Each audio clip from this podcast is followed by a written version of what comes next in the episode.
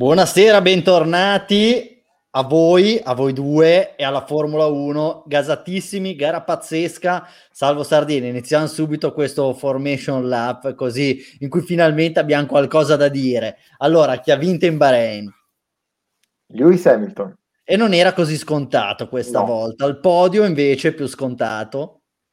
Verstappen al secondo posto, Bottas al terzo. Lo sapete che questo è il podio più ricorrente della storia della Formula 1? No, ma grazie per la notizia, adesso me lo Prego, appunto, guarda. prego. Mi sembra che sia la quattordicesima o la quindicesima volta che fanno primo, secondo, terzo, loro tre chiaramente anche in ordine diverso, Ah. e hanno pareggiato un altro terzetto che era giusto appunto Hamilton, Rosberg e Vettel, quindi diciamo un pochino il leitmotiv degli ultimi anni. Ho, ho come l'impressione che prenderanno in largo questi tre. Te- temo, di sì, temo di sì. Ah. Le Ferrari come sono andate, Salvo? Benino, ehm, Benino in qualifica, eh, così così in gara, sesto posto per Leclerc, ottavo per Sainz. Parlando di Ferrari, Seb l'ha sbinnata? Aspetta che controllo. Eh, sì, l'ha sblinata. Ma È quasi, Ok, il la, diciamo. punta- la puntata Eh, sì, allora è omologata, ottimo. Va bene, allora non si è corso solo in Formula 1, si è corso anche in MotoGP. Luca, chi ha vinto la gara? Maverick Vignales, E Yamaha. secondo e terzo? secondo e terzo con una volata direi di stampo ciclistico le Ducati di Johan Zarco e di Pecco Bagnaia. Diciamo che quello che sembrava un ciclista era Mir, visto come l'hanno superato gli altri due sul dritto. però, che sembravano non lo so. Allora, Luca, ti lascio l'onore di dire ai nostri fedelissimi ascoltatori come poterci seguire, più che altro come poter interagire con noi durante la puntata e nel post puntata. Certo, allora per la diretta, per seguirci e interagire con noi ci sono Facebook, eh, YouTube e il canale nuovo di quest'anno su Twitch. Poi ovviamente si possono mandare domande anche su settimana sul nostro canale e profilo Instagram, quello di Motorbox Sport. E poi per chi invece amante dei podcast, che così magari ovviamente fa palestra con le nostre suave voci che dicono genialità, c'è anche eh, Spotify, dove trovano appunto dopo le puntate il podcast della puntata stessa. Allora, già che magari, come hai detto te, questo podcast può essere ascoltato durante la palestra, ogni tanto dovremmo dire, va bene che l'addominale bruci, inizia a lavorare quando inizia a fare male, no? Quindi potremmo anche dare dei tips motivazionali durante No la pain, no puntata, gain. così per quelli che fanno palestra, ecco. Allora, rimanendo sempre all'interno del discorso Instagram, abbiamo lanciato un sondaggio, ora poi daremo magari i risultati se ci ricordiamo, quindi no, eh, a fine puntata e il tema è la gara in Bahrain è stata vinta dalla Mercedes o è stata persa dalla Red Bull? Fateci sapere un pochino quelle che sono le vostre idee e così almeno eh, possiamo discutere anche con voi. Mi raccomando, se avete qualche domanda scriveteci e noi la ignoreremo come succede sempre. No, non è vero, proveremo, ce lo siamo anche segnati in scaletta, con scritto leggere le domande, leggere le domande, leggere le domande. Allora, eh, Salvo, ospite di questa sera? Daniele Sparisci del Corriere della Sera.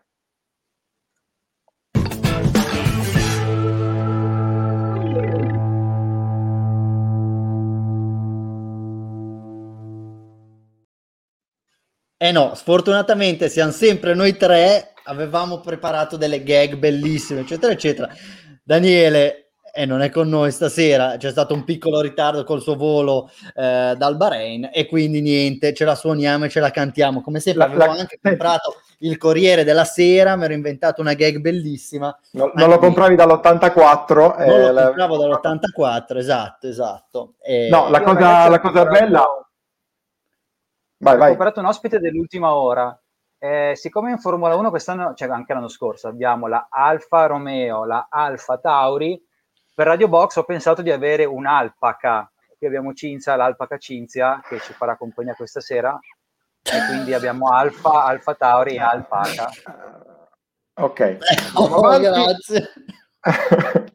Andiamo- Ecco, pe- penso che sia la giusta ricompensa. Hashtag come Valtieri, Simo, questa volta so che ci stai, ci stai guardando in diretta, è, è, è successa manacorda. Direi che questo è tipo un record assoluto. Letto del record di Mazepin, che erano tipo 18 anni, una cosa del genere, che un rookie eh, non, non, non, si ritirava così presto nella gara d'esordio, eh, forse il record di Mazepin è stato superato addirittura da, da Manacorda, ecco, cioè pronti via, è stato buttato fuori alla prima curva, direi dopo 30 secondi.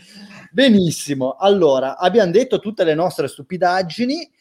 E niente, entriamo nel vivo. No, diciamo una cosa seria, però. Eh, salutiamo sì. Dani, eh, Daniele Sparisci, sarà con noi una delle prossime puntate. Abbiamo già previsto il suo ritorno. Eh, glorioso, eh. glorioso, esatto. Allora, allora, sono già passati un paio di giorni dalla gara, quindi eh, tutto quello che di stretta attualità si doveva dire, leggere, vedere, capire, discutere è stato fatto e detto, però anche noi abbiamo deciso di approfondire in maniera cospicua e corposa quello che è il tema principale, questa battaglia, questa rinnovata eh, battaglia tra Hamilton e Verstappen. Diciamolo, è stata una gara bellissima, una gara che dal primo giro, o meglio, eh, da quando Mercedes ha deciso di fare il primo undercut fino all'ultimo giro ci ha lasciato col fiato sospeso. Non sapevamo chi avrebbe potuto vincere, c'erano due strategie diverse, tutto era aperto e quindi poi col senno del poi e con i dati che chiaramente siamo andati a, a recuperare nelle, nelle, ore successive al Gran Premio abbiamo provato a ricostruire come effettivamente sia avvenuta eh, la vittoria di Hamilton, come si sia concretizzata la vittoria di Hamilton. Quindi Salvo, tu hai scritto un, un ottimo articolo a riguardo, ti chiederei di illustrarci come Hamilton ha fatto a battere Max Verstappen. Allora, sì, di base eh, i punti che ho individuato sono tre, eh, sono tre fattori, eh, diciamo, alternativi o anzi più che alternativi, concorrenti che hanno portato Hamilton alla vittoria. Eh, da un lato c'è la, la, strategia scelta per lui dal box Mercedes, che a un certo punto sembrava quasi una strategia disperata e che però poi eff- effettivamente ha funzionato bene e vedremo perché. Eh, il, la questione dei track limit, perché è, evidente che se non ci fossero stati, eh, se fosse stata libera diciamo, l'interpretazione de, dell'uscita in curva 4, eh, Verstappen avrebbe vinto la gara, e poi anche una piccola ingenuità da parte di Max. Molto bene, allora io direi di andare immediatamente ad analizzare il primo punto. Guardate come siamo studiati qua questa, questa, trasmissione ormai sta raggiungendo delle vette inarrivabili per chiunque altro. E tutta Vediamo... questione di budget, quest'anno il budget è triplicato su, su Radio Box. Esatto, cioè, eh, Formula 1 mette il budget cap, noi siamo budget less, quindi proprio esatto. alla stragrande. Allora, qua possiamo vedere eh, le, le, le, diverse strategie. Fondamentalmente, Hamilton cosa ha fatto? Meglio, la Mercedes cosa ha suggerito di fare? Ha suggerito al proprio pilota di fare due undercut. Eh, se nel primo caso eh, la, la, la, scelta di andare in undercut sembrava assolutamente normale perché comunque era dietro e in qualche maniera doveva trovare il modo per sopravanzare il pilota olandese. Nel secondo caso invece, salvo eh, il, il, secondo stint molto corto da parte di Hamilton, è un qualcosa di inusuale, anche perché Hamilton in quel momento era già con le coperture hard, quindi tendenzialmente ci si aspettava che potesse andare più lungo. Invece cosa è successo? Allora, di base mi lasci la, intanto questa schermata così eh, chi ci segue riesce ad avere un riferimento. Di base, intanto il primo undercut è stato in qualche modo ehm, eh, suggerito da quello che ha fatto Fernando Alonso. Alonso si è fermato al giro 11 eh, e subito nei primi parziali del giro 12 e poi anche nel giro 13 ha dimostrato di andare molto veloce, addirittura eh, nel, tre, nel dodicesimo giro ha girato eh, tre decimi più rapido di Verstappen. Parliamo di un Alpine, evidentemente questo ha fatto capire ai Mercedes che l'undercut avrebbe avuto una, una valenza, una consistenza maggiore che non in altre occasioni. Quindi Hamilton, che nel frattempo aveva già preso due secondi da Verstappen, quindi c'è una differenza prestazionale importante tra, tra, Hamilton e Verstappen. Lewis non si era mai riuscito ad avvicinare in zona DRS su, su Verstappen. Non dimentichiamoci che i primi 4-5 giri sono stati condizionati da safety car e virtual safety car, quindi due secondi presi in 8 giri. Ehm, ehm, Hamilton decide di rientrare e già nel, nel, nel, nei primi due settori del, del giro con gomme, con gomme hard nuove eh, era chiaro a tutti, c'erano anche le schermate diciamo di, di Formula 1 eh, a tutto schermo che eh, indicavano chiaramente che Hamilton sarebbe stato davanti. A quel punto quindi Verstappen cosa fa? decide di, eh, cioè rimane in pista, a questo punto è, è, chiaro che Verstappen per la posizione l'ha persa, deve variare la strategia rispetto a Hamilton, non può coprirlo, fa altri quattro giri e monta un nuovo treno di gomme medie, quindi i due vanno proprio su due strade totalmente diverse. Eh, la cosa che poi eh, spiazza un po' tutti, come dicevi tu, è la seconda sosta, perché Hamilton fa 13 giri con le medie usate e 15 con le hard nuove, cioè è una cosa folle se ci pensiamo, no? soltanto due giri in più con delle gomme più dure e per giunta nuove. Ehm, ed è qui che poi di fatto Hamilton fa il suo capolavoro. Ehm, perché si ferma prima? Si ferma prima perché Verstappen, che era rientrato in pista con 7 secondi di ritardo, eh, praticamente in, nell'arco di, di 10 giri gli ha eh, già rosicchiato tutto il vantaggio ed è di nuovo eh, nei suoi scarichi. Quindi o la Mercedes eh, lasciava i due eh, battagliare in pista o addirittura si rischiava di scoprirsi all'undercut di Verstappen. Quindi mossa disperata, io l'ho chiamata così, per me è una mossa disperata, quasi disperata, eh, Hamilton viene richiamato ai box ed è costretto a quel punto a fare 28 giri con le gomme hard. Vado sulla prossima slide, Prego. che secondo me è molto, è molto, interessante, per un attimo ci siamo rivisti, noi mi sono preso paura.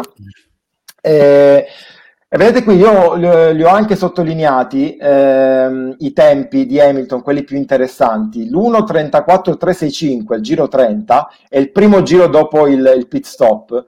Eh, riesce praticamente per tutti i giri a, a, restare molto costante. Vedete, 35 e 3 probabilmente c'era un doppiaggio. Poi 4-7, 5-0, 4-6, 4-7, 4-7, 4-7, 4-7, un martello.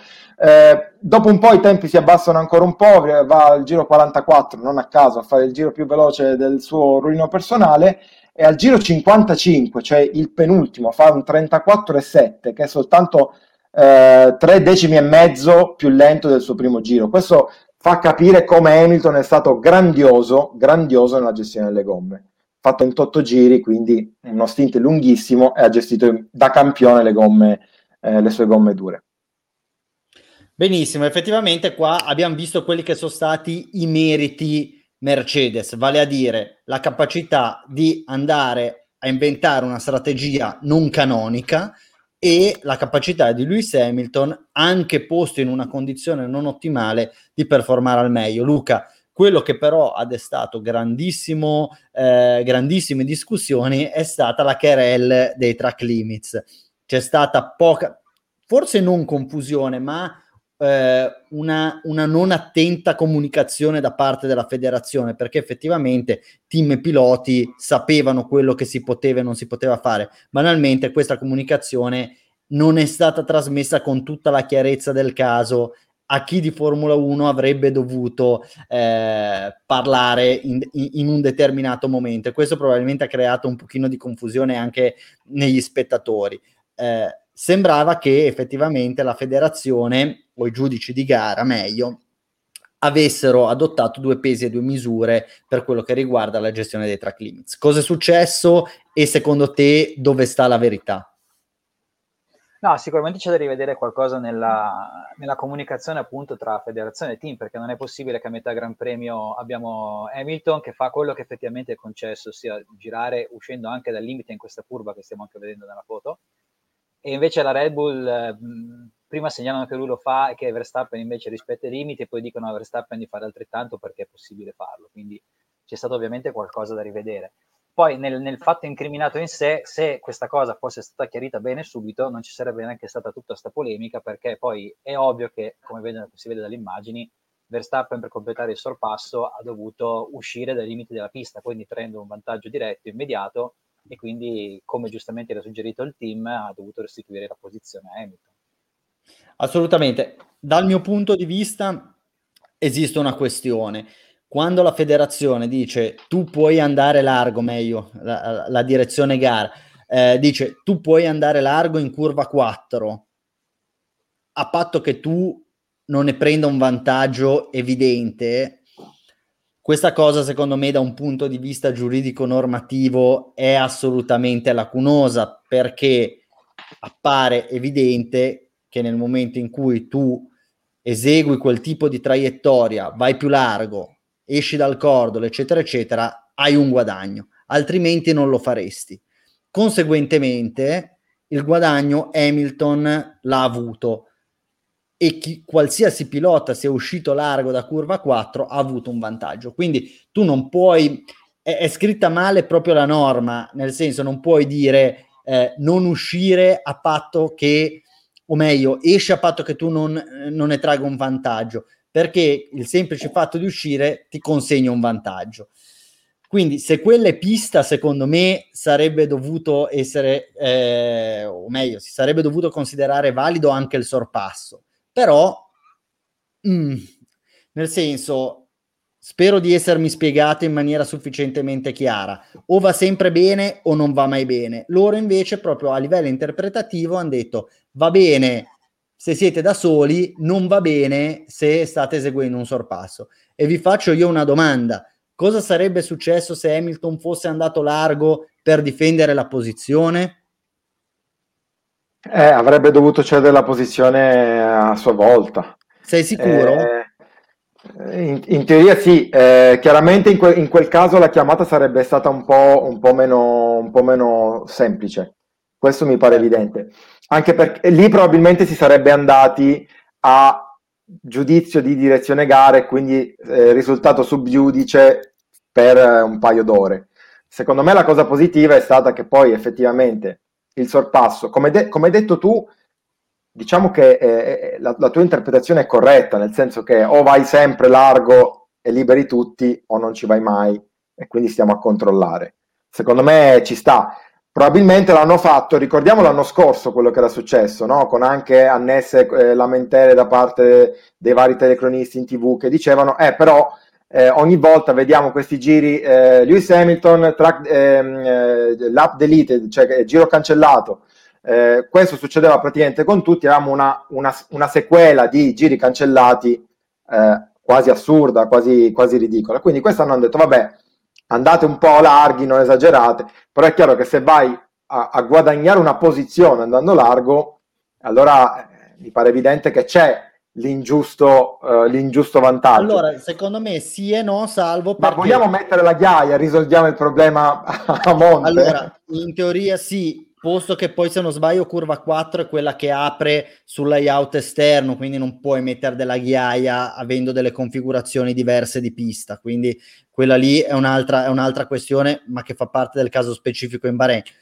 Il tema mi sembra assurdo perché se tu consideri quella porzione d'asfalto, quel pezzo di pista o quel pezzo di circuito come effettivamente racetrack, secondo me in quel, po- in quel punto ci puoi passare, ci puoi superare, ti puoi intraversare, puoi fare quello che vuoi. È come dire non superate in curva 3. Perché? Cioè, ci puoi, pas- puoi passare in curva 3, puoi fare una traiettoria in curva 3, ma non puoi utilizzare quella traiettoria per superare secondo me un po' debole come, come, interpretazione, posto che nonostante l'interpretazione la direttiva fosse debole, poi è stata applicata in maniera corretta. Quindi eh, secondo me l'errore è stato a monte. Poi nel momento in cui si è deciso di fare così, ok, va bene, eh, quello che abbiamo visto secondo me si è eh, si è sviluppata in maniera assolutamente regolare, quindi Verstappen ha fatto bene a restituire la posizione, il sorpasso era irregolare, irregolare pur sempre sulla base di una regola un po' farlocca o comunque eh, dal mio punto di vista non interpretata in maniera eccellente. Però va bene, ok. Eh, no, comunque arriviamo... quello, che, quello, che, volevo dire poi brevissimamente sì. è che ha fatto un po' scalpore il fatto che Michael Masi si sia aperto in radio con, con uh, Red Bull, nel caso specifico, per chiedere la restituzione della posizione. In realtà non è neanche la prima volta che succede, è già successo in passato, pensiamo per esempio, con, peraltro con dei margini veramente molto ristretti in termini di tempo. Pensiamo a quello che è successo a Spa nel 2008, 2007, 7 forse, tra Hamilton e Raikkonen. 8, 8, 8 2008. Ok, eh, Hamilton e Raikkonen, anche lì in quel caso c'era stato un taglio di curva e è stato chiesto ad Hamilton di restituire la posizione subito dopo, anche se poi lui l'ha fatto in maniera un po' ehm, birichina. birichina e poi ci sono state delle polemiche. Però anche in quel caso è stato il direttore di gara ad intervenire. Il direttore di gara dà un consiglio al muretto box, cioè secondo me il sorpasso irregolare dovreste chiedere la restituzione della posi- di, dovreste restituire la posizione. Diciamo il, il malloppo passa alla direzione gara che però giustamente ha le sue tempistiche, ci sono tre steward, devono discutere e quindi è chiaro che poi si pa- passano anche delle ore. Ecco, diciamo Questo la verità, per... abbiamo criticato e dal mio punto di vista anche in maniera consapevole e corretta la direzione gara quando impiega eh, 5, 6, 10, 15 giri per prendere una decisione, per esprimere il suo punto di vista, qua ci ha messo 35 secondi, bravi, bravi, ecco, quindi è arrivata un'interpretazione autentica da parte della direzione gara, secondo me molto molto bene. Terzo punto, salvo un'ingenuità di Verstappen, anche sì, abbastanza questo... evidente. Sì, questa è una cosa che mm, non è, non è stata sottolineata subito, ma eh, effettivamente c'è stata. Mando questa foto esplica- esplicativa. Verstappen eh, esce da curva 10 e si sposta sulla sinistra per far passare Hamilton, tra l'altro in una zona di DRS, per cui Hamilton riesce ad aprire il DRS, va via, diciamo, quindi prende forse eh, un bel po' di vantaggio in più rispetto a quello che Verstappen avrebbe ehm, immaginato in un primo momento, ma non solo, non è soltanto una questione di vantaggio, ma anche una questione di gomme, perché si sposta in un punto dove probabilmente non è passato più nessuno dal primo giro, dai primissimi giri in cui c'era bagarre. Quindi cosa succede? Che raccoglie tanta polvere, raccoglie tanto sporco raccoglie i, i trucioli di gomma che a quel punto dopo 55 giri si sono depositati in quella, in quella zona. Quindi Max lì ha rovinato le sue gomme ed è stato uno dei motivi per cui, nonostante una macchina che sembrava andare molto più forte, negli ultimi due giri non è riuscito più ad affondare un altro assalto. Questo diciamo che è un, un erroruccio, un peccatuccio veniale, un'ingenuità di Verstappen che sinceramente a parte invertite immagino che Hamilton non avrebbe commesso, ma ci sta. Verstappen ha 23 anni, l'abbiamo detto, non ha mai lottato per un titolo e anzi speriamo che questa nella lotta per il titolo non sia una, un peccato che lui debba, debba scontare a, a, caro prezzo a fine anno. Ma forse su Luca. questa cosa, sì, volevo dire, eh, lui, Verstappen alla fine della gara si è lamentato con la sua squadra per il fatto che gli hanno detto di restituire la posizione. Quindi magari lui ha ricevuto questa comunicazione neanche se lo aspettava e ha fatto questa manovra senza pensare a queste controindicazioni, perché lui ha detto lasciatemi davanti, provo piuttosto a staccare Hamilton di quei 5-10 secondi che mi potranno dare di penalità e a tenermi così la vittoria. Quindi magari anche lì eh, è stata gestita un po' male anche dalla Red Bull, cioè gli hanno detto forse in un punto sbagliato o in un momento sbagliato di cedere la posizione, o potevano anche pensare magari di fare così, provare a vedere se Verstappen riusciva a staccare Hamilton di quei secondi che poi avrebbe perso di, di penalizzazione.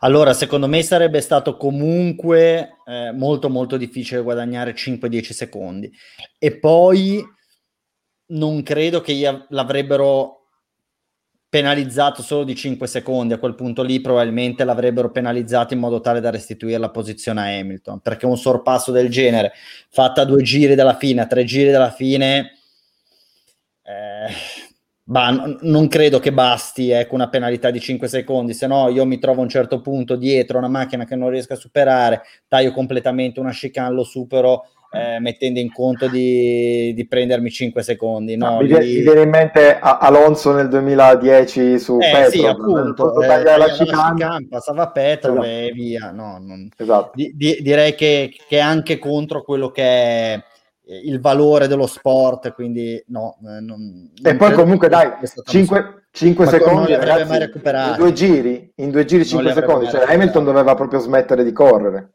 Quindi... Assolutamente, assolutamente. Allora, Salvo, volevo chiederti, c'è qualche considerazione da Ma parte guarda, sì, dei nostri ascoltatori?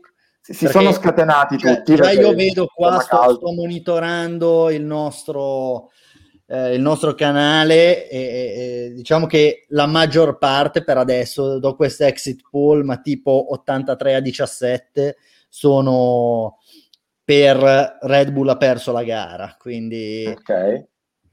Allora, vado con qualche considerazione. Intanto Gabriele Coscia che salutiamo, tra l'altro non ho capito bene, ma ha avuto uno screzio con la mamma, quindi ci scusi signora se è colpa nostra. Eh, Max Verstappen secondo me avrebbe dovuto cedere la posizione, quindi lui eh, va sicuro sul, sul punto. Eh, F1 Simulator Mania, un altro dei nostri vecchi e fedelissimi. Eh, una cosa è il sorpasso, una cosa è il track limit sul giro. È ovvio che sorpassare con quattro ruote fuori non è regolare, ingenuità di Max nel ridare la posizione. Eh, quello che dicevamo sostanzialmente. Ecco, diciamo che lui in un commento di due righe ha detto quello che abbiamo provato a far fuiare noi in 25 minuti. In 25 minuti. Top, fantastico. Eh, esattamente. Ehm, Alberto Guelfi Favorita ancora una volta la Mercedes troppo potere oltre agli imbrogli sul regolamento, tutto gli è permesso. Questa è una visione un po', eh, un po così che noi oh, eh, non, non, condividiamo, però è giusto anche dare la voce a chi la pensa diversamente da noi. Eh, questo Robby 27 incorreggibile. Eh, Vettel nel 2019 nella stessa curva la risolse a modo suo e zero polemiche. Ricordiamo si, gir- si girò, la sbinnò eh, in quel punto in lotta con, ehm, con Hamilton. Ma eh, Ah sì, esatto, esatto, no? perché Vettel 2019, ricordiamo l'episodio del Canada, a Vettel effettivamente in Canada per un episodio analogo, eh, in realtà li si stava difendendo, diedero 5 secondi di penalità, concluse la gara in prima posizione, poi a seguito della penalità eh, fu, fu, retrocesso in seconda posizione, ci fu la, la panto, non la pantomima, secondo me il siparietto divertentissimo eh, di, di, Vettel che sposta i cartelloni primo e secondo, però va bene, ok, ce lo ricordiamo, quindi bene così. Vado avanti con altre due considerazioni. Andrea Sim Racing, la pista finisce dove c'è la, lig- la riga bianca, questa è la regola del motorsport, il resto sono frignacce. Eh, Yannick invece fa ehm, punta il dito sul fatto che comunque Hamilton 5 secondi li avrà guadagnati in tutti e 29 i tagli eh, andando largo diciamo eh, quasi tutti i giri quello che diceva all'inizio Luca Manacorda. Certo però eh, quello era consentito. Quello era assolutamente sì, esatto. consentito. Opinabile eh? opinabile. Però era consentito. E, e forse lì c'è stata un'altra ingenuità Red Bull perché o, o, o, Red Bull o Verstappen che magari nel briefing non è stato così attento, perché in quel momento lì doveva sapere di poter andare largo anziché lamentarsi e poi farsi dire dal team sì guarda che ci puoi andare largo. Esatto, eh, me è, è, è, un discorso di consistenza nelle scelte, quello è quello che è mancato. Prego, Salvo. E infine chiudo con eh, un saluto così rapido a Joe V. Nazzi, che è il nostro amico Wes, che si dimentica sempre che andiamo in diretta, ci recupera sempre dopo due o tre giorni in, in differita, stavolta ci ha beccati live, quindi ciao. Ciao. Perfetto, allora noi ora ci siamo divertiti a fare un giochetto, nel senso abbiamo visto solo una gara, eppure vogliamo metterci qua e dare dei giudizi così, sparare a zero. Abbiamo visto solo una gara, ma vogliamo trarre dei giudizi, dare delle sentenze. Chiaramente il gioco sommarie. È, è, so, sono considerazioni sommarie che poi proveremo in tutti i casi ad argomentare in maniera decorosa. Però sappiate, è un gioco, è il classico commento di tre che si trovano al bar e provano a dare il loro giudizio su quello che hanno visto. Allora, almeno solo... hai bevuto qualcosa come l'altra volta in diretta su Instagram oppure sei totalmente... Sì, sì, sì, assolutamente, cioè qua so, c'ho lambrusco e via. Tra l'altro è anche orario. Allora, eh, è solo la prima gara, ma Russell non avrebbe mai battuto Verstappen. E questa è un po' una considerazione che fa eco a tutta tutto quel vociare che è stato fatto nelle more del rinnovo di contratto di Lewis Hamilton quando si diceva eh sì vabbè cosa vuole? 40 milioni. Russell ha dimostrato che con quella macchina li vincono tutti questa gara qua l'avrebbe potuta vincere soltanto lui e altri due tre forse o meglio quello che noi consideriamo il secondo del gruppo l'unico al suo livello questa gara con una macchina probabilmente migliore non è riuscita a vincerla. Quindi questa è la mia prima considerazione. Russell non avrebbe mai vinto questa gara battendo Verstappen. Sì, guarda, io aggiungo soltanto, faccio una, una cheat del, del, nostro amico Daniele Sparisci che doveva essere qui con noi. Eh, con, con, quella macchina lì vincerebbe chiunque, ma stavolta Hamilton non aveva quella macchina lì. Eh, per cui eh, Chapeau ha fatto una gran gara, l'abbiamo già analizzata, per cui non, non, non devo aggiungere nulla. Ecco, allora ragazzi, scriveteci anche voi, ragazzi e ragazze, perché magari ci ascolta anche qualche, qualche signorina, fateci sapere, è solo la prima gara, ma quindi sparatela grossa anche voi, ma ok, tipo, eh, è solo la prima gara, ma Tsunoda vincerà il mondiale da qua al 2027, non lo so, dite, diteci quello che volete. Allora, la seconda ve la mando in sovraimpressione. È solo la prima gara, ma la Ferrari continua ad essere mediocre. Luca. Secondo me qua, eh, chi è che l'ha scritta questa? Eh beh, vabbè, scriverla l'ho scritta io, però cioè, abbiamo ah. fatto la scaletta oggi, quindi eh, c'è anche te. volevo dire che questa io la trovo molto severa nei confronti della Ferrari, perché bisogna vedere come si guarda la questione, se la guardiamo in un discorso assoluto o relativo. Se la guardiamo in un discorso assoluto di mh, è la Ferrari, ovviamente fare sesto e ottavo eh, rimane un risultato mediocre se consideriamo il momento storico della Formula 1 col regolamento semicongelato e da dove arriva la Ferrari l'anno scorso, trovo che la gara in Bahrain sia stata positiva, anche perché è una gara dove il motore conta, quindi hanno fatto vedere che il motore nuovo c'è e hanno dimostrato di giocarsi il, il ruolo di terza forza che obiettivamente attualmente realisticamente il massimo a cui possono ambire se lo possono giocare al momento con la McLaren che sembra quella più in palla tra le altre. Salvo, non so se ti ricordi una conversazione che abbiamo avuto eh, con, con un comune amico su Clubhouse, il quale ci diceva esistono differenti scenari in Ferrari, c'è uno scenario più ottimistico in cui Ferrari pensa di poter addirittura lottare con Red Bull. Ecco, io questo scenario è, è, è solo la prima gara, ma tenderei a, a, escluderlo in maniera categorica. E diciamo uno scenario in cui eh, si facevano dei calcoli un po' più conservatori, si diceva di una Ferrari terza forza del mondiale. Anche questo sembra possibile, ma allo stato attuale abbastanza improbabile.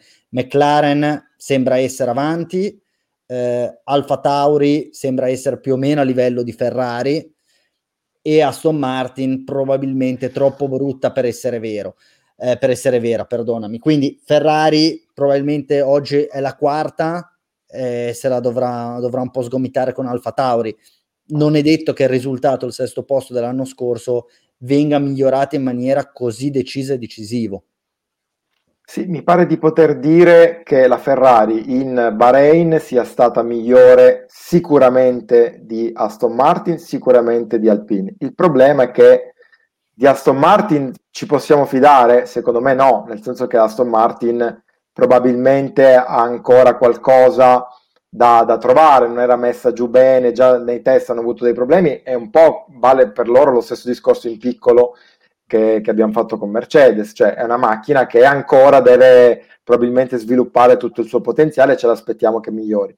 Eh, L'Alpine probabilmente sta dietro la Ferrari, eh, ok, eh, però c'è l'Alfa Tauri che onestamente la domanda è se Gasly non avesse sbagliato la staccata in curva 5, non avesse, in curva 6, non avesse travolto eh, Ricciardo, peraltro anche Ricciardo ha avuto un danno ed è uno dei motivi per cui ha perso tanto terreno rispetto poi a Norris a fine gara. Se, se Gasly non avesse fatto quell'errore, la Ferrari sarebbe arrivata davanti o dietro l'Alfa Tauri? Eh, è una bella domanda, non abbiamo una risposta, ma sicuramente se la sarebbero giocata.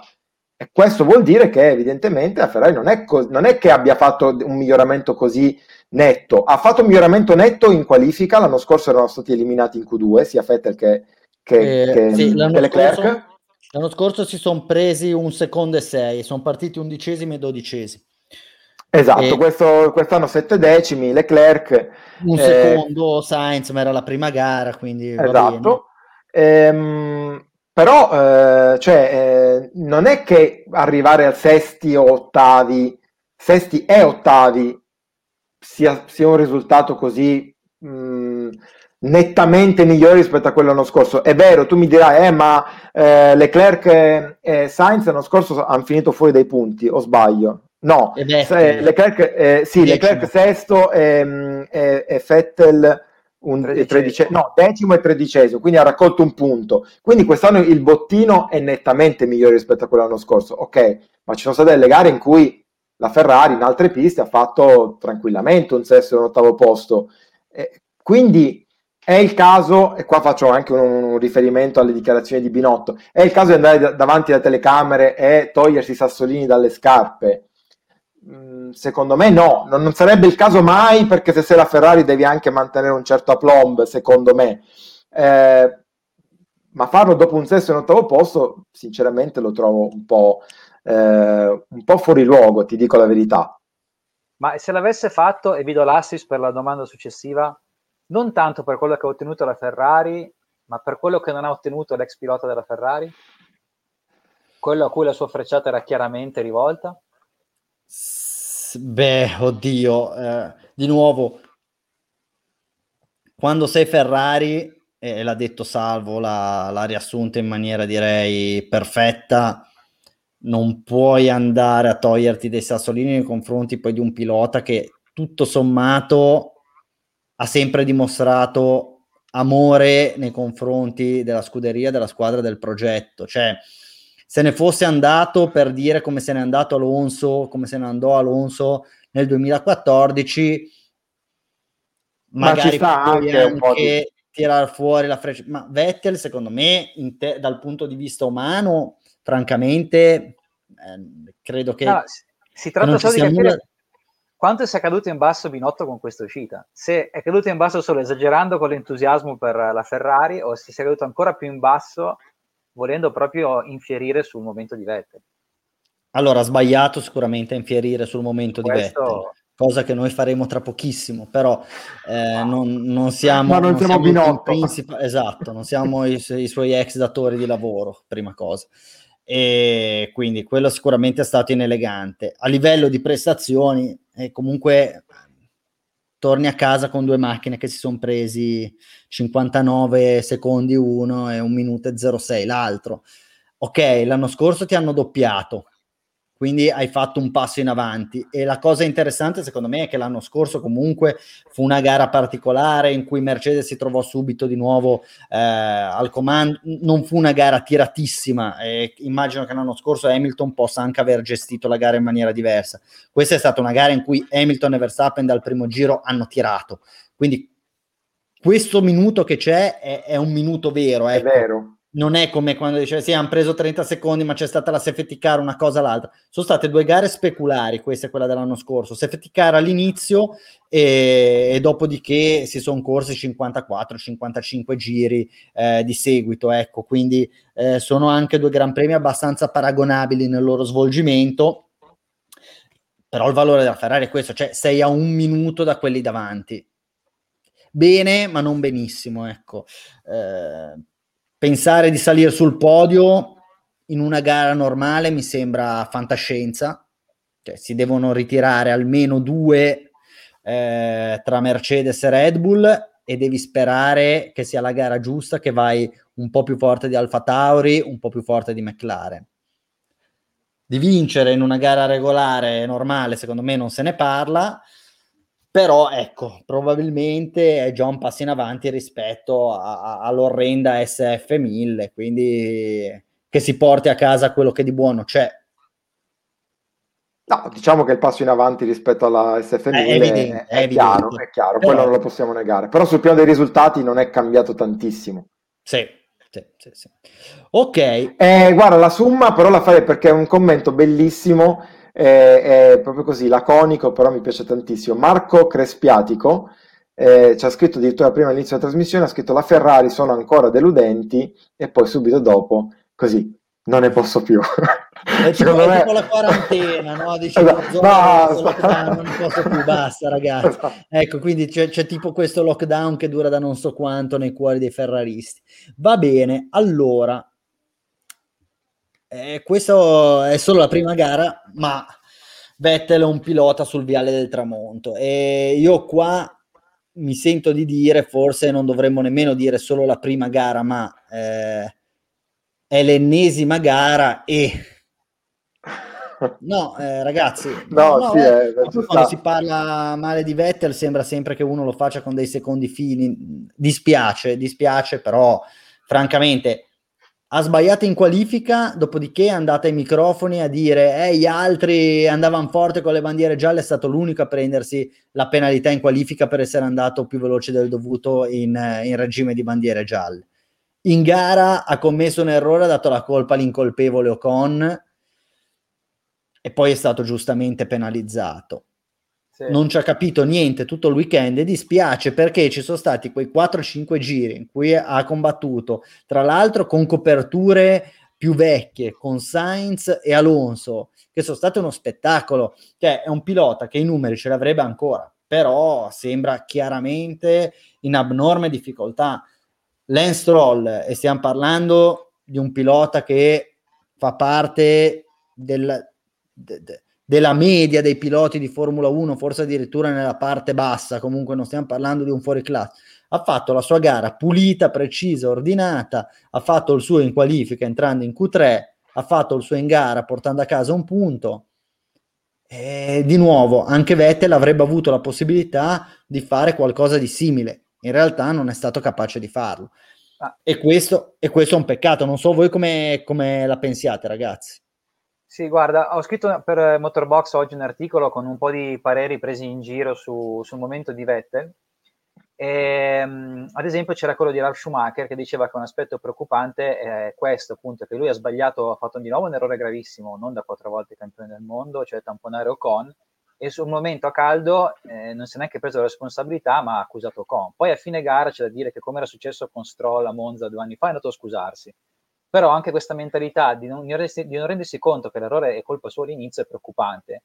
E secondo me è ancora più preoccupante anche il modo in cui l'Aston Martin ha provato a difenderlo perché il team principal Zafnauer ha detto che mh, bisogna anche capire... Come si chiama, scusate, il team principal?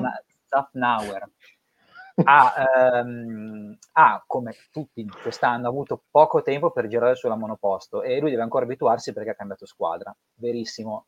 Però allora mi direte, se lui ha avuto, ha avuto queste difficoltà e le ha prese di brutto da Stroll, perché Sainz è andato più forte di Leclerc finché non ha avuto il problema che poi l'ha retrocesso in qualifica, ha sbagliato l'ultimo giro, o perché Alonso, la suona- Alonso che addirittura manco c'era l'anno scorso e l'ha suonata Ocon.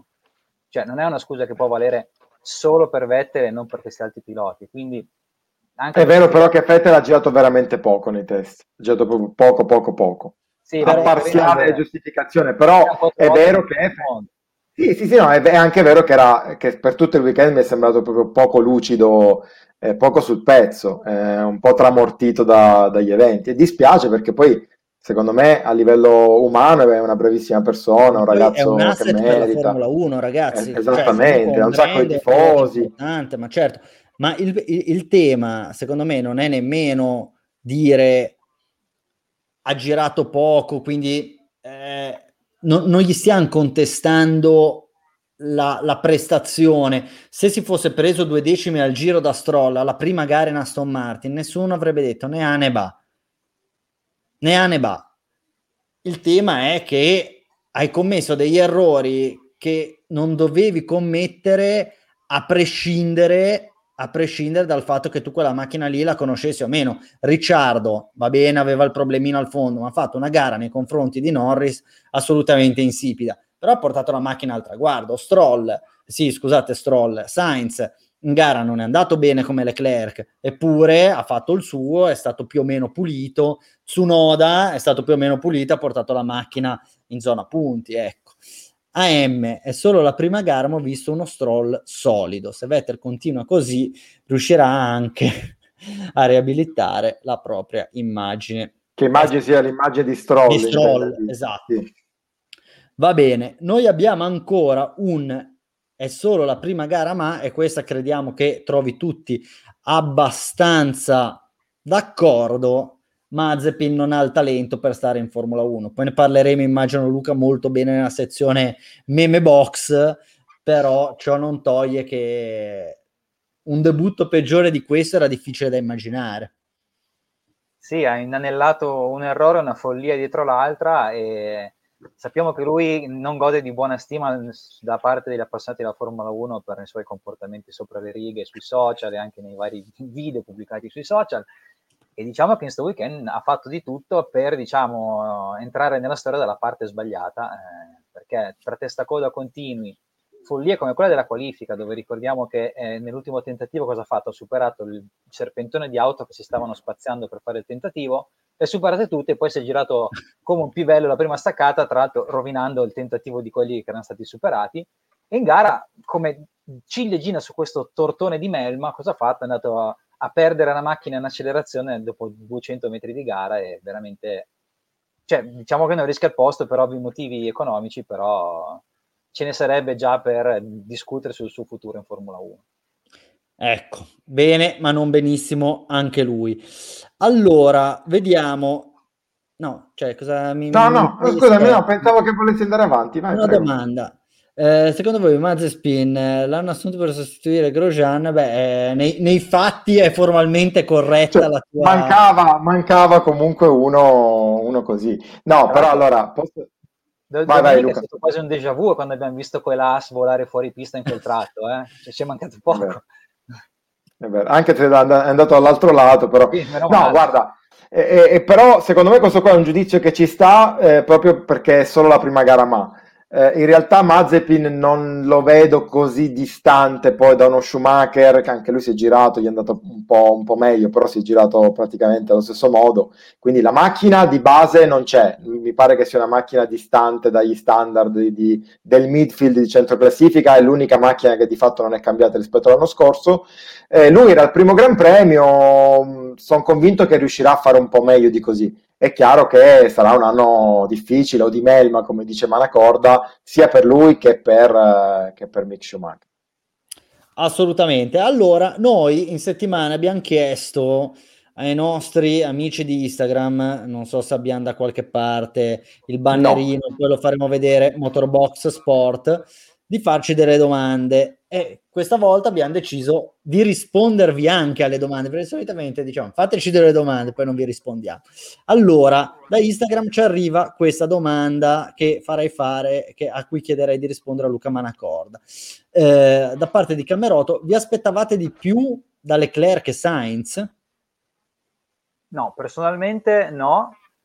Eh, trovo che entrambi come primo weekend si meritino una sufficienza pieni voti a un giudizio positivo.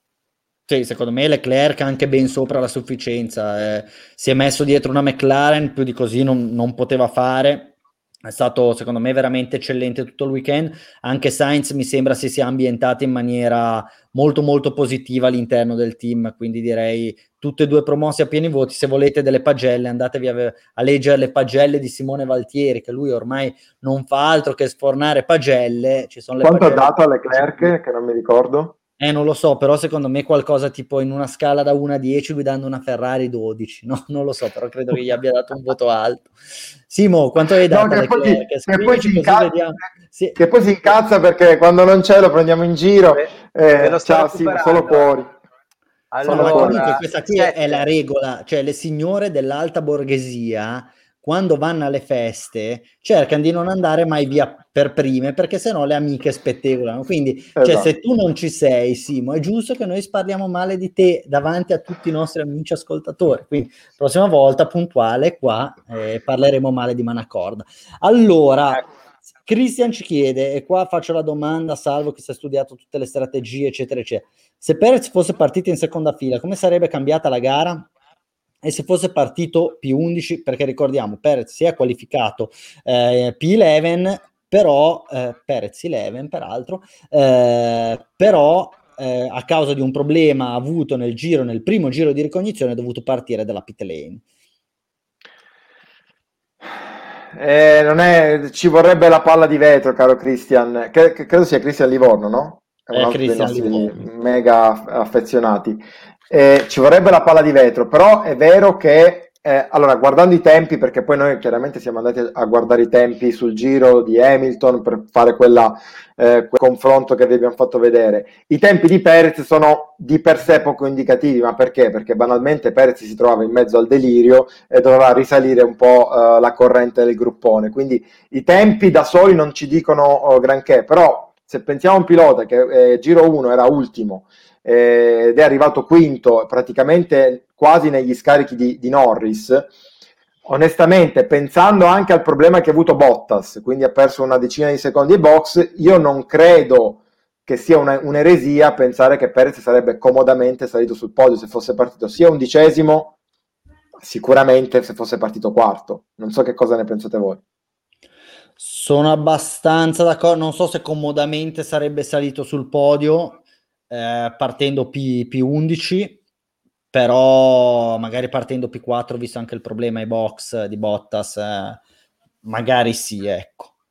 Però avremmo dovuto vederlo, è stata una gara complicata, sempre nel traffico, però di nuovo molto bene. Due gare in Bahrain che, che, si trova praticamente fuori prima che la gara cominci, una l'ha vinta, l'altra ha fatto quinto, quindi diciamo che dovrebbe sempre iniziare così, ecco. Un 2-3 via, boom, un colpo a Perez, eh, motore ammutolito e poi dopo, dopo 5 minuti fai riprendere la gara e vediamo cosa, cosa fa. Vabbè, diciamo allora, che ogni tanto succede anche a Hamilton, male non fa per lo spettacolo. va bene, va bene. Allora, questa qui cos'era? No, la, io diranno... di Simone no, Valtieri. No, diciamo che eh. adesso il fan club di Hamilton, che peraltro ci seguono, ci, ci apprezzano tantissimo, mi odierà, ma sto scherzando perché sapete che come la okay. penso su Lewis. Allora, avevamo anche un paio di domande che, o considerazioni che c'erano arrivate su YouTube nei giorni scorsi. Non so se ce l'hai sotto mano. Ce l'ho sotto mano, come no? Eh, allora, guarda, ti leggo questa domanda di Lo Scalvo eh, che dice in merito all'analisi, all'analisi, su Fettel di Alberto, quindi l'analisi che hai fatto la, nella ultima Andatevela a prendere. Ecco. Andatevela a rivedere. Per cortesia, non facciamola fuori dal vaso. Non sarà di certo il miglior pilota di Formula 1 ed è pure assoluto che Hamilton sia più forte, ma non è manco tutto sto sopravvalutato. Eh, poi eh, chiaramente continua nella motivazione.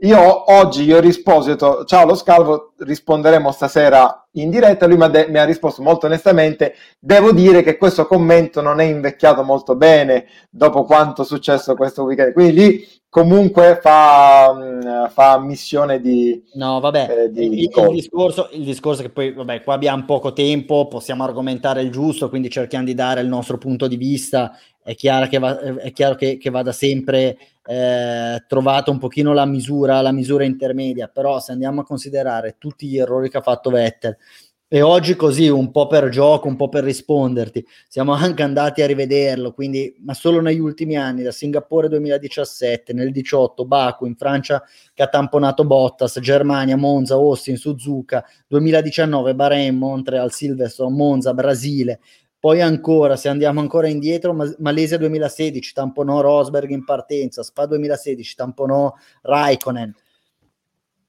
Fino ad arrivare a quello che è successo domenica, se questi errori l'avesse fatti un Gasly, un Perez, un, un pilota qualsiasi, probabilmente ora non sarebbe più in Formula 1 eh, è evidente che Vettel goda di uno status che si è costruito negli anni in cui ha vinto quei mondiali e il peso specifico di quei mondiali secondo me eh, non è dei più alti ecco eh, dei quattro mondiali che ha vinto probabilmente eh, ora arriviamo anche su Yannick probabilmente è sì ma non faccio, rispo- non faccio rispondere te no no no no no è più, grave il fatto, è più grave il fatto che abbia perso o che abbia rischiato di perdere il mondiale 2012 piuttosto mh, mm, che, che, che, l'abilità nel vincere quello, quello 11 o 13. Ecco.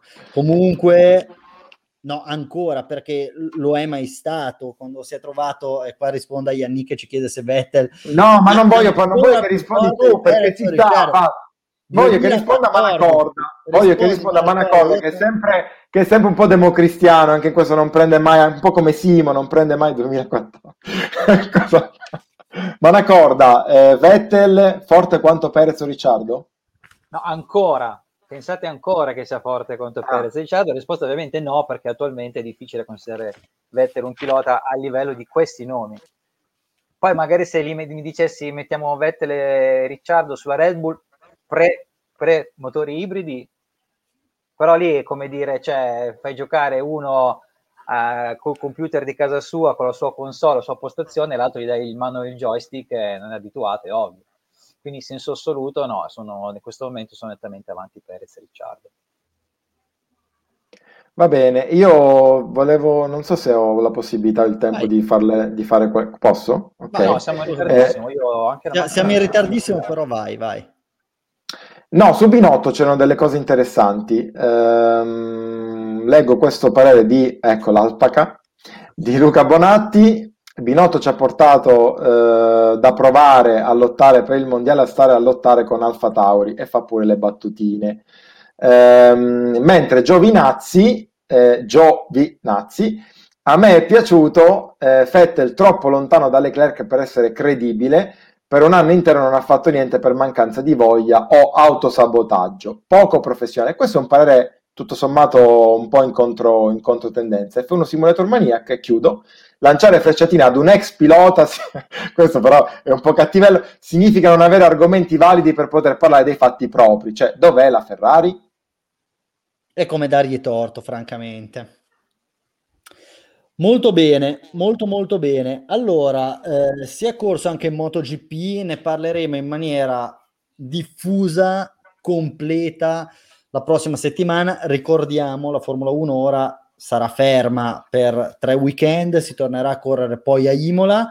Eh, invece la MotoGP è rimasta in Qatar, correranno di nuovo a Losail questo fine settimana, quindi prossima, eh, prossimo martedì dedicheremo tantissimo tempo alle moto.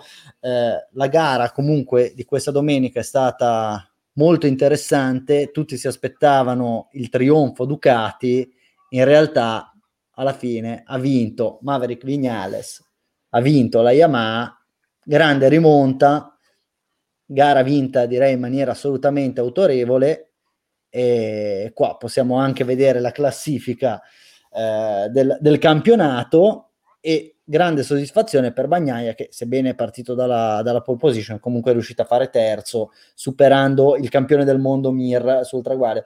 Hanno un pochino deluso Luca forse eh, gli altri italiani e parliamo di, degli italiani Petronas, Rossi e Morbidelli che un po' per problemi di gomme, un po' per problemi alla moto non sono riusciti a, a performare come avrebbero dovuto. Sì, sì, sì, soprattutto Valentina ha avuto proprio questo passo indietro da, da Gambero che ha, ha, deluso dopo il, fatto, dopo il quarto tempo in qualifica che aveva un po' regalato speranze per fare una bella gara mentre nella nostra folta truppa di italiani si è messo in mostra anche Bastianini che ha concluso decimo, lui era all'esordio, quindi bravo Enea. E, e poi appunto per i colori italiani comunque la cosa più bella è stata vedere appunto questa volata finale delle due Ducati che sul rettilineo del traguardo hanno superato Mir e hanno conquistato il secondo e terzo posto appunto con eh, Zarco e con Bagnaia che diciamo anche che ha stravinto il confronto diretto in squadra con Jack Miller. Bravo. Assolutamente. Assolutamente, e vediamo se la Ducati, visto il super motorone che ha e visto che la pista di Los Island è bene, si sposa con le caratteristiche tecniche eh, della, eh, della, scuderia della moto emiliana, riuscirà poi a, eh, a spuntarla. Ah, Guarda, eh, Salvo che ride che mette questi messaggi solo perché non c'è Simone, quindi inferisce sulla MotoGP così incredibile. Esatto. Va bene. Okay. poi settimana prossima invece ne, parlerò, ne parlerò in maniera interessata, quindi Ehi. proprio anche contro i miei interessi. Però fammi, so che siamo in ritardo, però questo qua lo devo mettere perché non posso non farlo vedere. Mettiamo Alberto, Roby 27 e Pino Allievi al tavolo, Alonziani feriti da quattro mondiali persi contro me.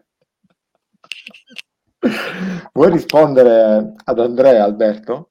Ma posso dire molto volentieri, no, in realtà, no, io, no, in realtà io quei mondiali, come tutti i mondiali fondamentalmente, li guardo in maniera abbastanza distaccata, però Alonso 2012, ragazzi, cioè commovente, veramente, combatteva lui su un ronzino che combatteva contro, non lo so, un, uno su un carro armato, è stata una roba bellissima e secondo me per, per l'epica sportiva avrebbe dovuto vincere. Eh, a livello qualitativo, pound per pound, è stato molto migliore di Vettel quell'anno lì. E conseguentemente dispiace che non abbia vinto il migliore. Sfortunatamente il motorsport, il mondo dei motori spesso eh, ci insegna questa amara lezione. Quindi, però ecco, una cena con Pinalievi e Roby 27 io me la faccio in qualsiasi momento, ecco, qualsiasi giorno della settimana e alla domenica facciamo anche il pranzo eh, appena sarà possibile, chiaramente. Va bene, abbiamo da parlare del Fanta Formula 1, caro Manacorda? Sì, eh, avremmo, avremmo, se non fossimo in ritardissimo, quindi diciamo solo che è partita la Motorbox Racing Club, eh, per chi gioca il Fantasy F1 sul sito della Formula 1 ci può cercare con il codice che adesso poi vi metteremo a disposizione nel caso non foste ancora iscritti Al momento abbiamo 136 squadre iscritte, la prima giornata si è chiusa con questa classifica che chi ci segue su YouTube, Facebook e Twitch può vedere, eh, ossia la leggo veloci- velocemente, c'è questo Matteo Team primo con 256 punti, secondo un'altra squadra di questo Matteo Team, Matteo Team 1 con 253, terza Mille Miglia con 248, ma è una classifica da perdere molto con le pinze perché i primi 11 classificati attualmente del nostro campionato eh, sono giocatori che hanno già usato il jolly del eh, Mega Driver, che è quello che triplica i punti di un pilota e che può essere utilizzato solo una volta prima della pausa di agosto e poi una seconda volta si potrà usare negli ultimi Gran Premi. Per maggiori discussioni a riguardo, anche sui punteggi magari delle nostre squadre, direi di rimandare alla settimana prossima.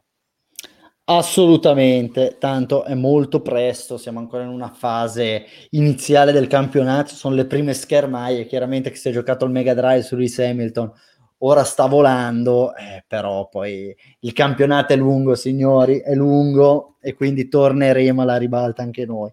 Allora, abbiamo ora una nutritissima pagina, o meglio, più che pagina, parentesi dedicata ai meme, quindi io chiederei qua al nostro regista per una notte di mandare la sigla così poi procediamo.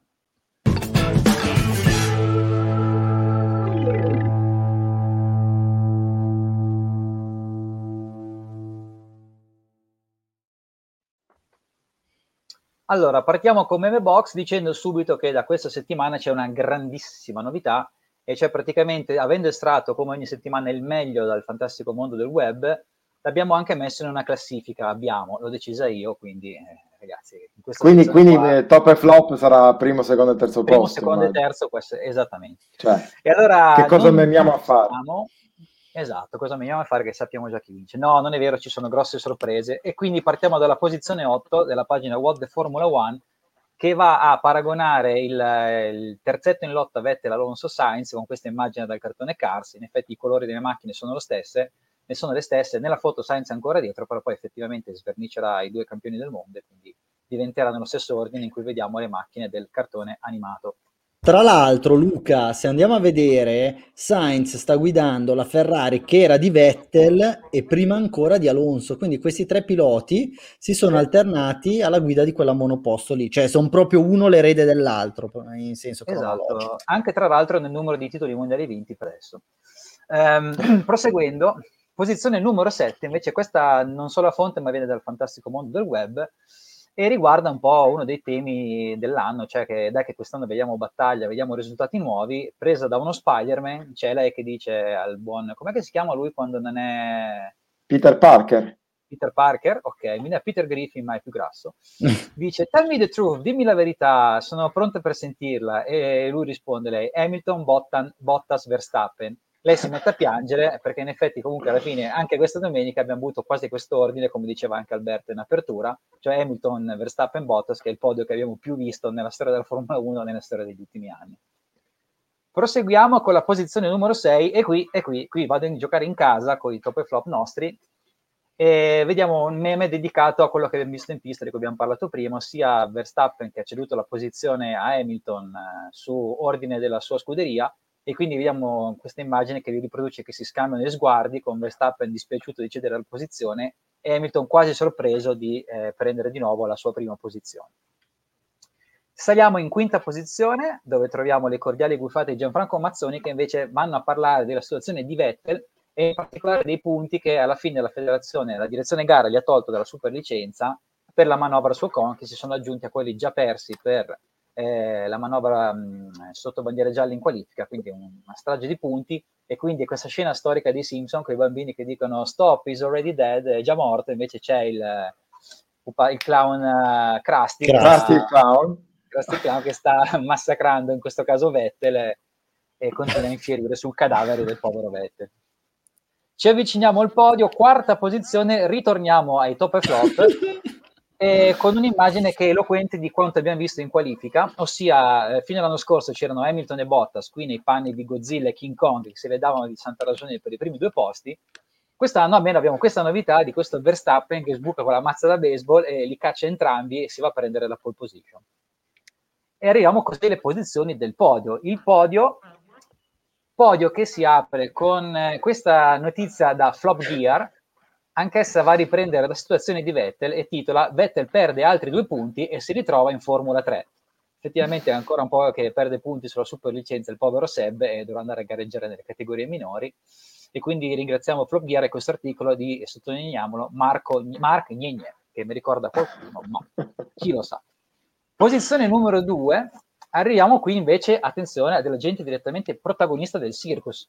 E abbiamo la Mercedes e il suo profilo, in questo caso di, penso, Instagram. E comunque sì. la Mercedes diciamo subito che eh, oltre a dominare in pista negli ultimi anni sta dominando a man bassa, probabilmente ancora di più, il panorama del web e dei social con un, un social media manager che ne fa d'ogni. E in questo caso va a prendere la situazione del cargo eh, che si era incastrato nel canale di Suez e che si è, sbloccato, è stato sbloccato, disincastrato proprio ieri e qui riprende quindi una Mercedes V12 che traina il porta container fuori dal canale di Suez e scrive non preoccupatevi ce l'abbiamo fatta. E non solo perché poi ha un utente che prova a trollarlo rispondendo eh, avete bisogno di una Red Bull per far questo? E la Mercedes risponde perché? Forse perché siamo fuori dalla pista. Quindi anche la frecciatina finale, cioè ragazzi, davanti a un dominio, dominio totale, dominio totale, cosa, cosa gli dire? Però, però, per questa settimana nel primo posto va in realtà un altro ex protagonista della Formula 1, nonché Memer di grande talento, forse più talento come Memer che come pilota, ossia il buon Gedo van der Garde, che si occupa del dramma di Mazepin, anche in questo caso andando a prendere la nave Evergreen incastranata, incastrata nel canale di Suez e chi è che la può avere sbinnata, diciamo, con questa, in questa maniera meravigliosa? Ovviamente il buon Mazepin, qui ripreso, Mazepin, ripreso nei panni del capitano, la faccia non proprio sveglissima e la nave incastrata. Tra l'altro, questo... fuori concorso, è, è, stato molto bello anche il tweet di, di Aitken, eh, che vi ricorderete tutti l'anno scorso sostituì Russell eh, al Gran Premio del Sakir Russell che a sua volta stava sostituendo Hamilton e fece perdere la gara a George Russell perché si girò tipo al sessantesimo giro, andò a sbattere al sessantesimo giro e quindi causò tutta una serie di safety car e, e il conseguente casino il quale dopo aver visto Mazepin sbattere alla prima curva ha scritto vabbè dai adesso mi sento un pochino più tranquillo eh, di essere andato a sbattere dopo 60 giri al debutto in Bahrain. Quindi vabbè eh, funziona Oltre così Oltre ai meme poi abbiamo anche un contenuto extra che abbiamo battezzato su idea di salvo Premio della critica Ed Irvine, che non è un meme ma un'immagine curiosa su cui la nostra attenzione è caduta, ed è la torta con cui la Red Bull ha festeggiato il cinquantesimo compleanno di Coulthard, non quella finita in faccia al povero mascellone dopo le qualifiche, ma quella che gli hanno consigliato nel paddock nel pomeriggio di sabato. Ebbene, zoomando sulla torta, che riprendeva Coulter con la tuta da Superman usata quando ha fatto podio a Monte Carlo con la Red Bull nel 2006, abbiamo notato che il candelotto sparascintille è stato ficcato proprio in mezzo alle gambe del buon mascellone. Quindi creando questo effetto 3D, eh, un po' diciamo su, eh, come si 3D è pirotecnico, perché tra l'altro quando 3D pirotecnico, portato... esatto, e come abbiamo poi rivelato sui top e flop, eh, usciti su Motorbox ieri, mh, si spiega anche in questo modo il fatto che quando gliel'hanno consigliato eh, cantassero Osteria numero 1000, il mio razzo fa scintille, perché in effetti avevano questo razzetto piantato proprio in mezzo alle gambe del buon David, quindi burloni quelli della Red Bull. Molto bene, allora senza ospite chiaramente ci siamo lasciati andare, siamo andati ancora più lunghi, abbiamo detto no dai siamo in tre, facciamo presto e invece niente, siamo eh, andati oltre i nostri 63 canonici minuti. Siamo Però, incorreggibili. Bene, bene così, noi vi diamo appuntamento chiaramente a martedì prossimo per una nuova puntata di Radio Box. Nel frattempo, Bravo, il sondaggio dice che la gara è stata persa da Red Bull, solo l'11% dice che la vittoria eh, va imputata alla, all'abilissima e lungimirante strategia Mercedes. Quindi mi raccomando, seguiteci su Instagram, Facebook, Twitter e cosa c'è da dire, Salvo? Noi torneremo che... qua, leggeteci su Motorbox. Motorbox.com, questo weekend non c'è la Formula 1, ci sarà la MotoGP, quindi tutti gli aggiornamenti sulla MotoGP e noi torniamo in diretta con Radio Box martedì prossimo. Possiamo dire anche chi è l'ospite, oppure per scaramanzia lo facciamo visto che stavolta l'abbiamo detto e siamo rimasti un po' così Siamo rimasti soltanto rimasti... con un giornale in mano. Con un, giornale, con un Corriere della Sera. Il prossimo ospite della prossima settimana sarà l'Alpaca di Manacorte. Eccola. Alfa, Alfa, Alfa Tauri o Alfa Romeo. Ah, ah, ah, esatto, eh, esatto. Vabbè, non lo diciamo, lo diciamo più, più in avanti. Però sarà una puntata sicuramente un po' con un grosso peso specifico per la MotoGP. Lo dico eh, per tutti quelli che ogni volta dicono, ah che palle la MotoGP. Ma la MotoGP, ragazzi, è bellissima, cioè eh, ha soltanto due ruote in meno, ma per il resto poi è fantastico. Vabbè, basta, so, ho perso credibilità, quindi possiamo salutarci. Ciao ragazzi, alla prossima. A martedì, ciao. Arriva, eh, perché me la sono dimenticata, però arriva. Ciao.